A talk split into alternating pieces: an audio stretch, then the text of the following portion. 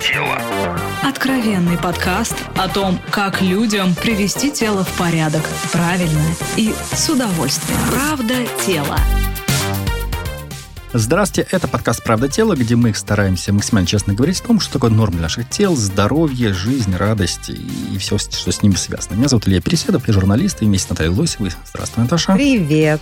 Мы обсуждаем все эти интересные вопросы, и сегодня у нас очень необычная тема. У нас продолжаем, гостя... продолжаем разговаривать с э, Цви Бихманом, который... Равин, психолог, фитнес-тренер. И, мы... и математик. И математик, да, в анамнезе. И мы решили обсудить с ним такой вопрос, как ЗОЖ хасидов, потому что я знаю, что Цви активно проповедует среди своих единоверцев да, идеи здорового образа жизни, и это находит у них отклик. А хасиды и вообще ортодоксальные евреи это, с одной стороны, люди, у которых гигантское количество разного рода пищевых ограничений. Да там мозг да, взрывается вот. от всего вот Плюс этого. они еще, по-моему, повально все многодетные. То есть последние люди на этой земле, о которых ты заподозришь, что они там находят время, силы на э, ЗОЖ, э, на ЗОЖ это вот они, в моем представлении. Но Слушай, оказывается, ну нет. нет. Мы, кстати, напомню, друзья, у нас был очень интересный эпизод, где мы говорили о питании в православный строгий пост. Поэтому да, но мы... там это было адресное погружение, а у них-то это как бы круглый год. Круглый, Слушай, круглый ну у нас год. тоже это больше половины года мы находимся в ограничениях, если мы, если мы все соблюдаем. Вот, ну, хасиды как раз, да, они соблюдают круглый год, да? Ну, вот давай, давай начнем с того. Здравствуйте, да. Да, да. Начнем с того, вот какие есть ограничения. Я знаю. Самое так. главное, я знаю ограничения. Нельзя мешать молочное с мясным. И это, вот, и это на То самом деле... Как... мяско по-французски. Никак. Строго. Никак. Это никак, но на самом деле для меня, как для... Оливьешечка. Как для меня, как для занимающегося человека, который... Я активно пользуюсь спортпитом, mm-hmm. протеинами. У меня нет никакой проблемы пить протеин. Я не считаю, что это химия. Есть такие, вот знаете, он химик, он пьет протеин, у меня такого нет. Вы математик, поэтому я да. протеин. Да. И самая большая проблема у меня была как раз с протеином, потому что после мясной трапезы 6 часов я не могу есть молочное. Mm-hmm. То есть, если я э, пообедал мясным, пошел на тренировку через 2 часа, час тренировался, 2 часа тренировался, я возвращаюсь домой 4 часа после мясной трапезы, я не могу выпить протеиновый Слушайте, коктейль. но вот вы еще нутрициолог, да? Да. Вот давайте вы сейчас как бы свою сущность равинскую отложите и посмотрите на себя как нутрициолог. Это вообще нормально, вот когда мы э, разделяем мясное и молочное? Это действительно имеет какую-то такую... Э, смотрите, было много теорий медицинских. Ну, мы знаем, не вари там козленка в да. молоке матери, да. вот так далее. Да, было много медицинских теорий, что это полезно, чтобы в желудке это не смешивалось. Сегодня наука знает, что нету такого. Желудок переварит все да? То есть а. была теория, что есть ферменты для мяса, ферменты для молока. Когда мы едим мясо, ферменты заняты мясом, они не могут угу. освободиться на молоко, поэтому происходят всякие там загнивания еды в желудке. Мы сегодня знаем, что это все ерунда. Единственная причина, что мы не едим мясо с молоком, это потому что так хочет Бог.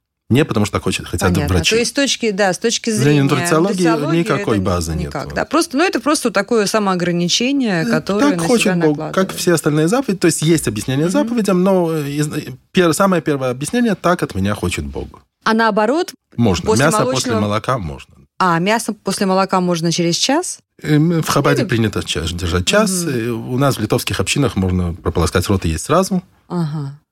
А наоборот нельзя? Наоборот нельзя. 6 Понял, часов. Да? 6 часов. Хорошо. Так, ну, подожди, вот... ну, давайте все-таки вернемся к вопросу. Вот какие ограничения есть? Вот через... кашрут, это вот, кашрут, Это да? кашрут, да. да. То есть вот это, это, это ограничение, которое было для меня mm прям ну, мешало да, мне потом... немножко. Я нашел выход. Ну, ну, да. То, что красиво, то есть это то, что из любого положения есть выход. Я нашел яичный протеин который не молочный. А, яйца можно после. Да, и это альбумин, он даже лучше, чем молочный протеин по усваиваемости, mm-hmm. с нутри...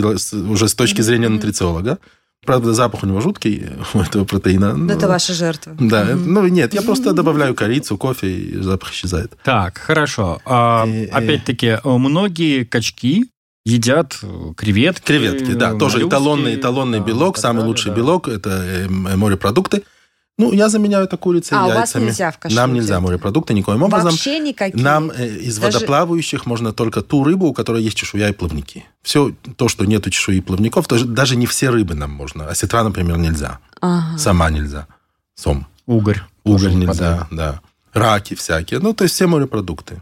Я даже не пробовал это Как никогда в хорошо у нас православие, ты слушай. Не, Если честно, я даже никогда не пробовал, потому что когда я жил в Советском Союзе, не был религиозным, этого просто не было.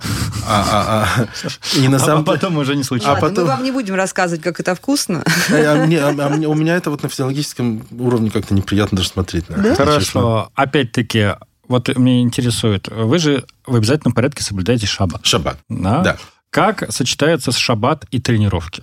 И- есть, вот представь себе, вы живете в мире, в котором один день в неделю, вот, в общем-то, вы даже, С пятницы. с- свет не С можете захода, да, да, включать. Ну, Да. слушай, там сейчас куча высокотехнологичных Ну, при- приблуд. ну, хорошо, приблуд технологии, она же за тебя не будет как бы по дорожке бегать. Да, но э, смотри, э, нормальные люди не тренируются больше трех раз в неделю. У нас, кроме шаббата, есть еще шесть дней.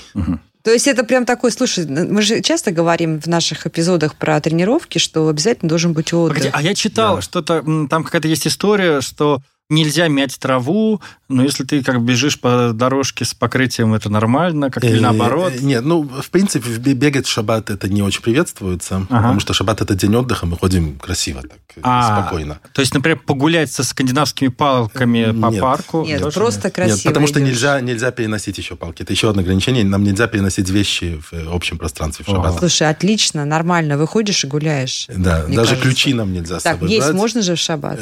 Только ну есть много вещей, которые нужно делать в шаббат. Вот есть нужно в шаббат. Ну, то, что ты Отдыхать нужно, накануне. Да, отдыхать нужно в Но шаббат. со всеми шаббат. ограничениями предыдущими. Ну, это понятно, да. пищевыми. Супружеская близость обязательно в шаббат. Обязательно? Это одно из наслаждений, которое есть у человека. вообще-то. Это замещает, между прочим, э, Спорт, кардио. спорт и тренировку. Все продумано. Правда тела. Правда тела.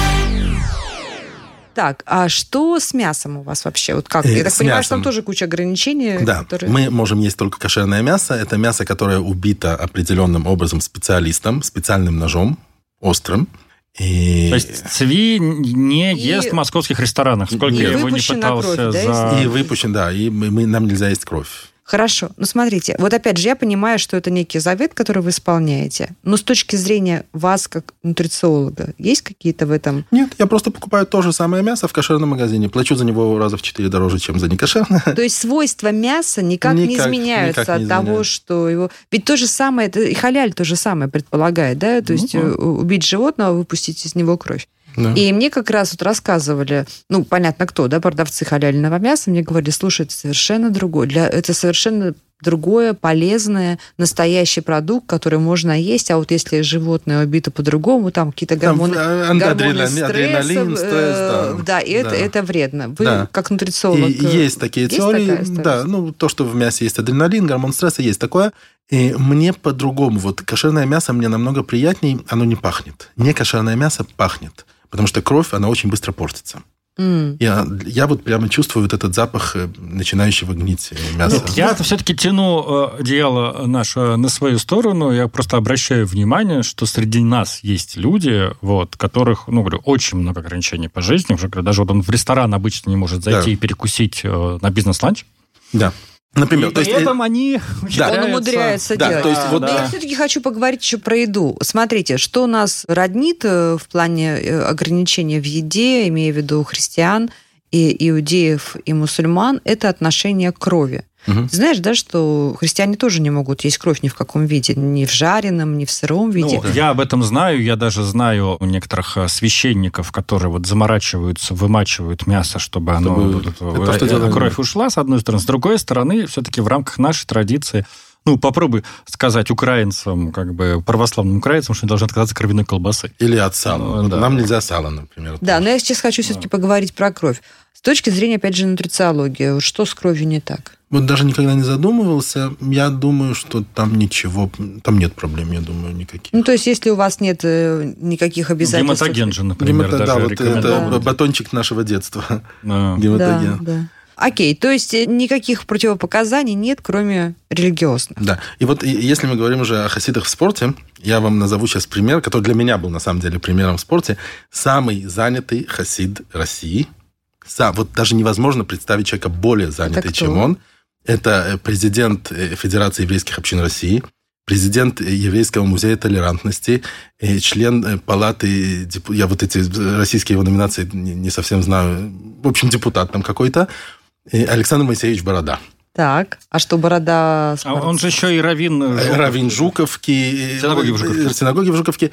Он Айронмен. Айронмен, да, да ладно, Человеку, борода которому 52 или 53 года, вот сейчас мы будем праздновать его день рождения. Я даже никогда Он бы не Айронмен, подумала, это слушайте. тяжелый вид спорта, энергозатратный вид спорта, Обалдеть. время затратный вид спорта. Я, я наблюдаю за этим со стороны. Он не просто как бы выходит на тренировки, а он участвует в соревнованиях, Он он, показывает хорошие То есть он результаты. живет, он питается по кашруту, Кашруту, соблюдает этих шаббат, он жутко занят. Вот даже я не могу представить человека более занятый, чем он.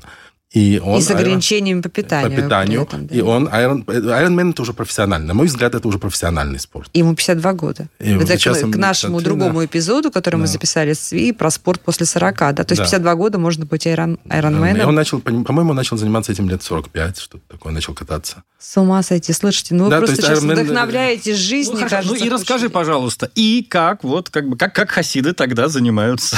Занимаются. Э, Возьмите даже главного раввина России, Берла Лазара, он играет в футбол как минимум раз в неделю.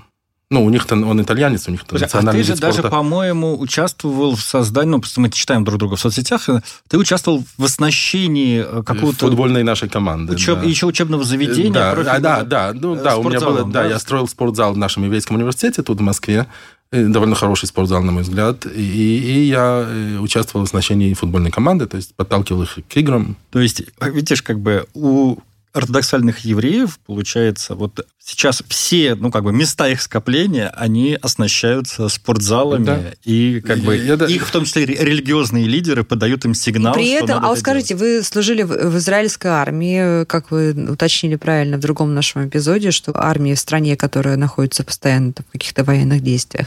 А там есть какие-то послабления для соблюдающих евреев? И в армии... В еде? ну, нет, у нас есть кашрут. В армии Всё равно кашрут. кухня, конечно. В армии Ага. кошерная кухня. В армии у нас есть возможность соблюдать субботу, если не война. То есть, если война, это уже опасность для жизни. Опасность для жизни отодвигает все заповеди, кроме трех. Практически на любой базе есть раввин, есть синагога. Мгм. Ну, то есть экстремальные физические нагрузки вполне себе с кашрутом Да, сочетаются. конечно. Даже при такой нехватке белка. ка- А у нас, почему у нас нехватка белка? Мы едим мясо. Ну, М. то, что мы не едим морепродукты, мы едим мясо вместо этого. Э, Я вот вам расскажу, если мы уже начали про Александра Моисеевича, интересный такой эпизод у меня был с ним. Когда я начал заниматься в зале, я захожу на шестой этаж, ну, там, где его офис, и просто рядом с ним офис моей жены, она его правая рука.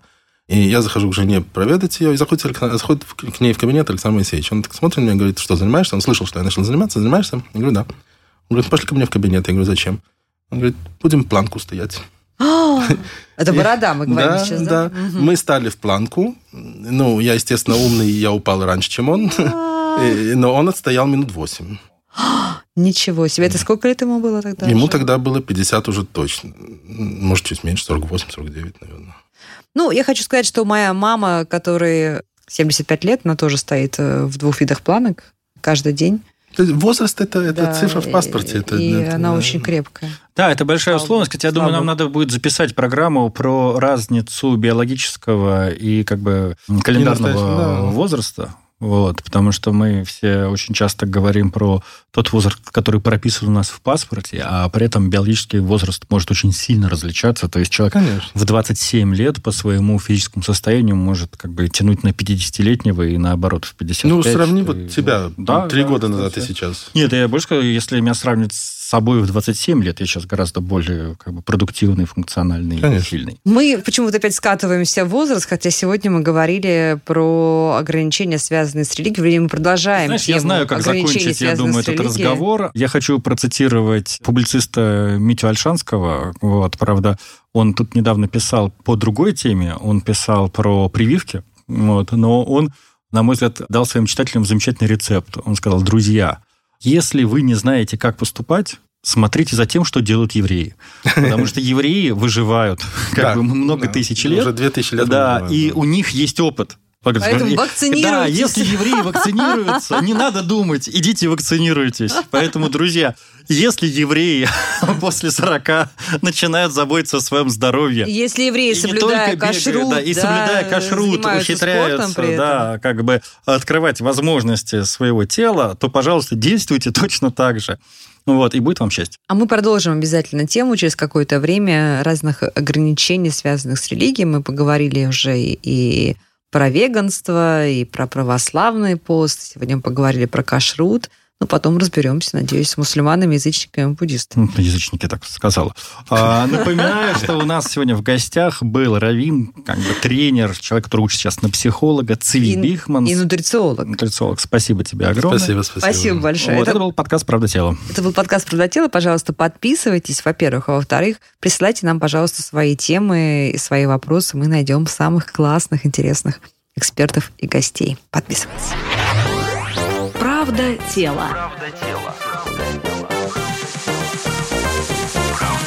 Правда тела. Слушайте эпизоды подкаста на сайте ria.ru в приложениях Apple Podcasts, CastBox или SoundStream. Комментируйте и делитесь с друзьями.